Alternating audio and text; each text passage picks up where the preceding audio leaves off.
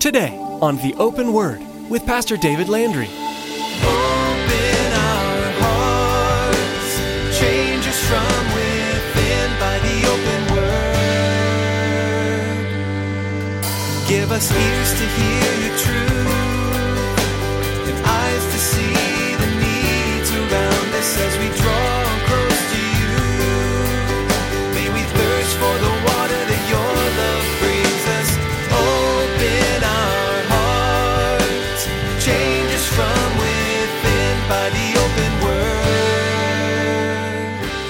better than both is he who has never existed, who has not seen, seen the evil work that's done under the sun. This is the concept, this is the sentiment, really, that he repeats several times throughout the book. It's just better to have never lived than to be alive today. That's a guy who has lost everything because he's walked away from the promises of God. He's walked away from the hope of Israel, the God of his father, and he's allowed the things of this world and the gods of this world to pull him, to lure him into this absolute emptiness. Are you feeling lost? Maybe stuck or alone? Forgotten? It's easy to feel this way when life gets stressful and we find ourselves turning away from God. Work can be demanding, money might be tight, or maybe you're having trouble within your family. Whatever struggles are causing you to feel this way, remember that God is there for you. He hasn't left you to struggle on your own. Turn back to Him, reach out for His love, so that you may feel peace once again. Listen today as Solomon faces these same feelings. Now here's Pastor David in the book of Ecclesiastes, chapter 20, with today's edition of the Open Word.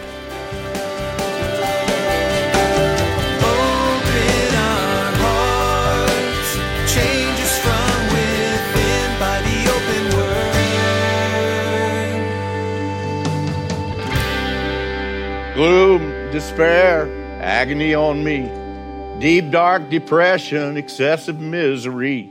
If it weren't for bad luck, I'd have no luck at all. Gloom, despair, agony on me. That was from the television show Hee Haw, way back in the day, the early 70s and the 80s. The song was written by Roy Clark and Buck Owens, country western singers of that day. Uh, some of you might have heard it. I remember my parents having that on while I was just a mere child. Mere child. know. It was it was supposed to be a, a, humorous song, talking about you know pretty much how, how down and out and how the world had turned against them, and and each week the verses of the song would kind of change. It'd talk about different problems that they were having, usually talking about women or money that the, they were having problems with, but it could have a whole lot of other areas. It could be uh, problems with neighbors, problem with family members, host of other issues. Basically, it was just a song about never receiving a decent break in anything and living a life of gloom and despair and agony. Welcome to the book of Ecclesiastes. That's where we're at tonight. And I was reminded of that old song as I was studying this book because as you go through Ecclesiastes, it's like one thing after another thing after another thing. And I'm thinking, dude, you got to cheer up. Life cannot be that bad. Ecclesiastes, you could read the Bible through from, from cover to cover, Old Testament and New Testament, and you would not find a single book and probably hardly even a chapter with as much woe and as much despair as the book of Ecclesiastes has. And again, uh, in, in the midst of that, it begins at the very beginning the words of the preacher, the son of David, king of Jerusalem. Vanity of vanities, says the preacher. Vanity of vanities, all is vanity. Gloom, despair, agony on me. It just seems like those words fit so well in that. Again, the book is attributed to King Solomon. We're going through the Bible in a year, so we're trying to grab a, a book a week, and hopefully we'll be able to get through the book of Ecclesiastes this evening. This particular book, as I said, written by Solomon. Solomon also the writer of most of the Proverbs and the Song of Solomon. It was included in the canon of scriptures, and we need to understand that even with all the gloom and all the despair, it was inspired by God through the Holy Spirit as he wrote these things. So you think, really, how could God inspire such negativity? But we're going to look at that tonight. And again, since it is inspired by God through the Holy Spirit, we understand from Paul's writings in 2 Timothy that it's profitable for doctrine, for reproof, for correction, for instruction in righteousness, that the man of God may be complete, thoroughly equipped for every good work. All scripture is given by God. So that's the way we need to make certain that we look at the book of Ecclesiastes, even as a bizarre an account and a viewpoint that he has on the world's uh, standing. Okay, so can we gain anything profitable out of such a depressing, such a discouraging book? Well, primarily, I believe that we can because we are going to look at this, hopefully, with different eyes than what the author is writing. The author is looking through, again, his set of eyes, his set of experience. Now, we're going to go through and look through this book, hopefully, with the eyes of faith, the eyes of encouragement, the eyes of the reality of the power and the might of God, the sovereignty of God. So rather than looking through the eyes of somebody that was so earthbound, we need to see life and we need to look at all of life, not only the book of Ecclesiastes, but all of our lives, again, with a heavenly perspective. And that's what my encouragement to you is as we're looking through the book of Ecclesiastes. Again, you look at this book and it really and truly is, it's written purely from a humanistic, secular mindset. Now, although God is mentioned throughout the book, you need to realize he, he, he never calls God by his name, Jehovah. He never speaks of my God or my Lord. It seems like God is just this, this cosmic force out there rather than really and truly being the God of all creation and wanting to have relationship with man. He, he almost places God off on a, a whole nother level and that's why he writes, Vanity of vanities, all is vanity. There's nothing that really means anything to him as we look at these things. Even the word vanity, that, that is translated here in our English versions as vanity, it could also be translated as empty. That, that, that whole mindset emptiness of emptiness. All is empty. I don't know if you've ever met anyone in your life that that kind of an attitude. It just seems like, man, they're just walking around all the time. It just seems like everything is against them in their own mindset. They're just so negative on everything. They're, they're, they're discouraging even to talk to. And so you just kind of back away from, from that mindset, from that type of personality. Well, that's what we see here. And as we enter into the first chapter of it, we find that all of the existence of, of him, of, of Solomon, is nothing but this endless cycle of the same misery, the same futility. What we see is a man literally without vision and without any hope really in eternity.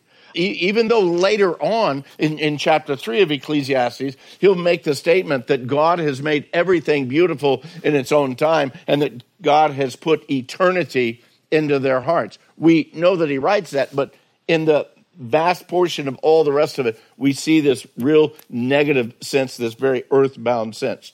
There's no real connection, no real stated relationship with God that's ever been established or acknowledged throughout this entire book. Now, God seems to be some, again, as I said, a, a cosmic creator. He just kind of established how things were going to go, wound up the world, set it loose, and stands back from it for the most part, with no real interest in the personal lives of men, according to the, the context of the book of Ecclesiastes. No other book points such an abstract disconnection of God and his creation as Ecclesiastes.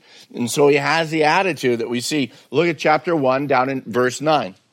I almost want to read these passages with the with the voice and in the tenor or the tone of Eeyore. You know Eeyore from uh, Winnie the Pooh. Oh me, oh my. That which has been is that which will be. That which is done is what will be done. There's nothing new under the sun. Is there anything of which it may be said, see, this is new? It has already been in ancient times before us. There's no remembrance of former things, nor will there be any remembrance of things that are to come by those who will come after. In other words, man, it's just so empty. It's just everything just keeps on going the same way, and nobody cares about the past. And as a matter of fact, in the future, nobody's going to care about you right now. It's in essence what he's saying. He clearly states that, that, that he had let himself pursue after everything that he desired in, in the world's pleasures and in the world's goods. Look at chapter 2, beginning in verse 1. I said to my heart, Come now, I will test you with mirth. Therefore, enjoy pleasure. But surely this also was vanity. And so I became great and I excelled more than all who were before me in Jerusalem. Also, my wisdom remained with me. Whatever my eyes desired, I did not keep from them. I did not withhold my heart from any pleasure, for my heart rejoiced in all my labor. And this was my reward from all my labor. Then I looked on all the works that my hands had done and on the labor in which I had toiled and indeed, all was vanity and grasping for the wind. There was no profit under the sun. And that's profit, P R O F I T. There's nothing that was worth anything under the sun. Nothing he was able to accomplish in his own mind, nothing he was able to accomplish or to, or to gain in this world gave him any kind of lasting pleasure or any kind of gratification you remember he was the wisest man in the earth. We know his kingdom was, was uh, man, the riches were just almost uncalculable uh, because all the money that was put in the temple was beautiful. He had riches galore and he just took everything. He was the king and he would do anything he wanted and he had the riches to do whatever he wanted. But the problem is, the things of this world left him empty and it left him for wanting something more, something else. As a matter of fact, even within his life, it brought about a hatred of life and even a, a, hatred of his own personal accomplishments. Still in chapter 2, looks down in verse 17. He writes, Therefore I hated life because the work that was done under the sun was distressing to me. For all is vanity and grasping for the wind. And then I hated all my labor in which I had toiled under the sun, because I must leave it to the man who will come after me. The, guys, these, these are the words, these, this is the attitude of a man that's just simply focused on the temporary. He's focused on, on the earth. He's, he's definitely not looking heavenly. He definitely does not have that attitude of eternity. For him, everything stops when you take your last breath. We live our 70, 80, 90, 100 years. That's it. Dust to dust, ashes to ashes. There's no more. That's the attitude that he says. But yet we know from, again, the balance of the entire Word of God that the Word of God is clear that our time our particular portion on this earth, no matter how long it is, that's time of preparation, actually, for the world to come. Because the world to come is eternal. This is just temporary. This is but for a moment, and a breath, of a vapor. But eternity is forever.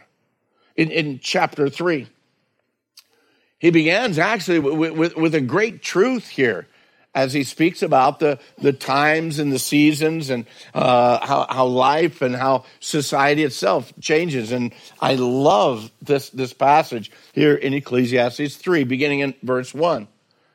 To everything there is a season and a time for every purpose under heaven.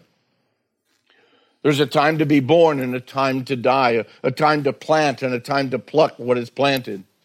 There's a time to kill and there's a time to heal a time to break down and a time to build up, a time to weep and a time to laugh, a time to mourn, and yet there's also a time to dance, a time to cast away stones and a time to gather stones, a time to embrace and a time to refrain from embracing, a time to gain and a time to lose, a time to keep and a time to throw away, a time to tear and a time to sow, a time to keep silence and a time to speak, a time to love and a time to hate, a time of war and a time of peace.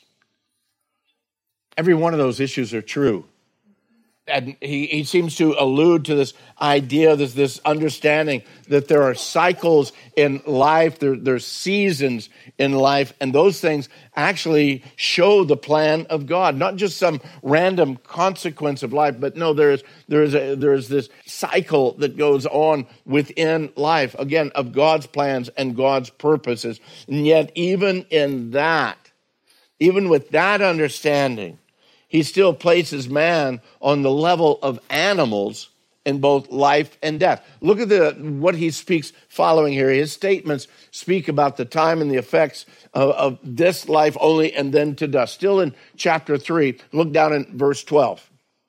He says, I know that nothing is better for them than to rejoice and to do good in their lives and also that every man should eat and drink and enjoy the good of all his labor. It is the gift of God. And you think, man, that's a great word. To enjoy what God has given us.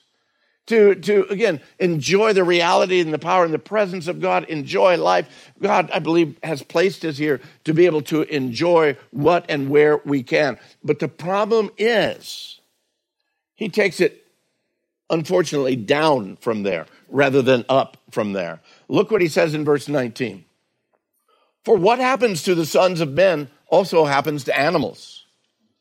One thing befalls them. As one dies, so dies the other. Surely they all have one breath. Man has no advantage over animals, for all is vanity, all is empty. All go to one place. I know you want to make sure that your cat and your dog are there with you in heaven, but I don't think that's what he's speaking about here. All goes to one place. All are from the dust and all return to the dust. He doesn't really speak of eternity. He doesn't speak of, again, that, that, that continued power of the presence of our eternal life. He says, man, we, we just go to dust. We return to dust. Who knows the spirit of the sons of men, which goes upward, and the spirit of animal, which goes down to the earth? So I perceive that nothing is better than that a man should rejoice in what? His own works. Not rejoice in God our Savior, but rejoice in his own works, for that is his heritage. For who can bring him to see what will happen after him? Now, I fully understand. We can't look into the heavens right now. But I believe that we have enough promises of God that we can understand that from here, as Paul says, to be absent from the body is to be present with the Lord. The understanding that from this life we pass on into that greater existence of eternity. This all being just temporary. But again, here, that's not what he's looking at. Who can bring him to see what will happen after him? Around the same era of uh, the country western uh, television show Hee Haw, there, there, was another actual country singer. And I remember all these country singers because honestly and truly, my parents played this stuff all the time. But there was another uh, country singer by the name of Peggy Lee. Anybody remember Peggy Lee? Yeah, okay, there's a couple of you. And uh, she made popular a song about that same time. The title of the song is That All There Is? After singing about several disappointments that she had in life, she would come to the chorus, and this one I'm not going to sing for you. The, the chorus was simply this Is that all there is? Is that all there is? Why, if that's all there is, my friends, then let's just keep dancing. Let's break out the booze and have a ball, if that's all there is. To me, the, the, those words sound very much like the words of Solomon here in Ecclesiastes. Vanity, vanity, all is vanity. Emptiness, emptiness, everything is empty. That's the kind of mindset that, that writes that kind of a verse, that kind of words. And as you get to the last verse of that song, you can realize why the rest of that song states and, and declares what it does. Listen to the last verse of this song. Is that all there is? She says, I know what you must be saying to yourself. If that's the way she feels about it, why doesn't she just end it all? Oh, no, not me. I'm in no hurry for that final disappointment. Because I know just as well as I'm standing here talking to you that when that final moment comes and I'm breathing my last breath, I'll be saying to myself, Is that all there is? Is that all there is? If that's all there is, my friends, then let's keep dancing. Let's break out the booze and have a ball. If that's all there is. Is that all there is? You know, that has such a fatalistic mindset, but it's the same mindset that we see the preacher Solomon writing here. And as I've shared with you, as we've gone through uh, Song of Solomon and Proverbs and now Ecclesiastes, I believe that Ecclesiastes was written in the sunset years of Solomon. I believe that, again, he let himself go in, in every aspect of the word. The, the multiple wives that he brought brought him into idol worship and, and drew him so far away from God. He was chasing after every vain thing, and nothing, nothing was satisfying because he left the one who would have brought fulfillment to his life. This is life. There's nothing more. There's no view of heaven. There's no concept of any kind of a relationship with Almighty God. Chapter 4 in Ecclesiastes, it really doesn't get any better at all. Look at chapter 4, verse 1. Then I returned, I considered all the oppression that's done under the sun. And look, the, the tears of the oppressed. But they have no comforter. On the side of their oppressors, there's power but they have no comforter. You see, he has dialed out completely God's presence in the life of those that are oppressed. He's dialed out completely that peace that passes all understanding. He's done away with in, in, in his writing and in his mind and understanding that, yeah, in this world we'll have tribulations. There's, there's hard things that we go through in this world.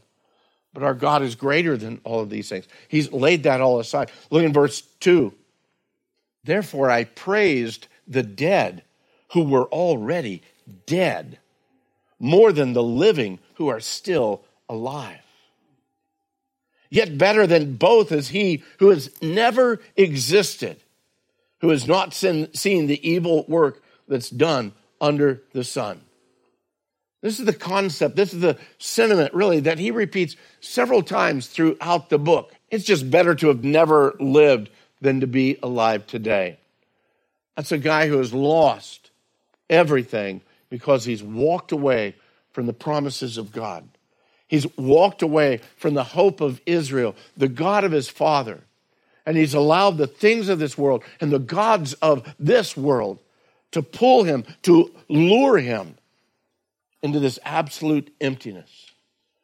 The whole balance of chapter five, it's just a variety of proverbs. One of the best, I believe, one of the many jewels that we do actually find here in Ecclesiastes is found in verses 9 through 12. Look at Ecclesiastes chapter 4, beginning in verse 9. He writes there, two are better than one because they have a good reward for their labor. For if they fall, one will lift up his companion. Oh, but woe to him who is alone when he falls, for he has no one to help him.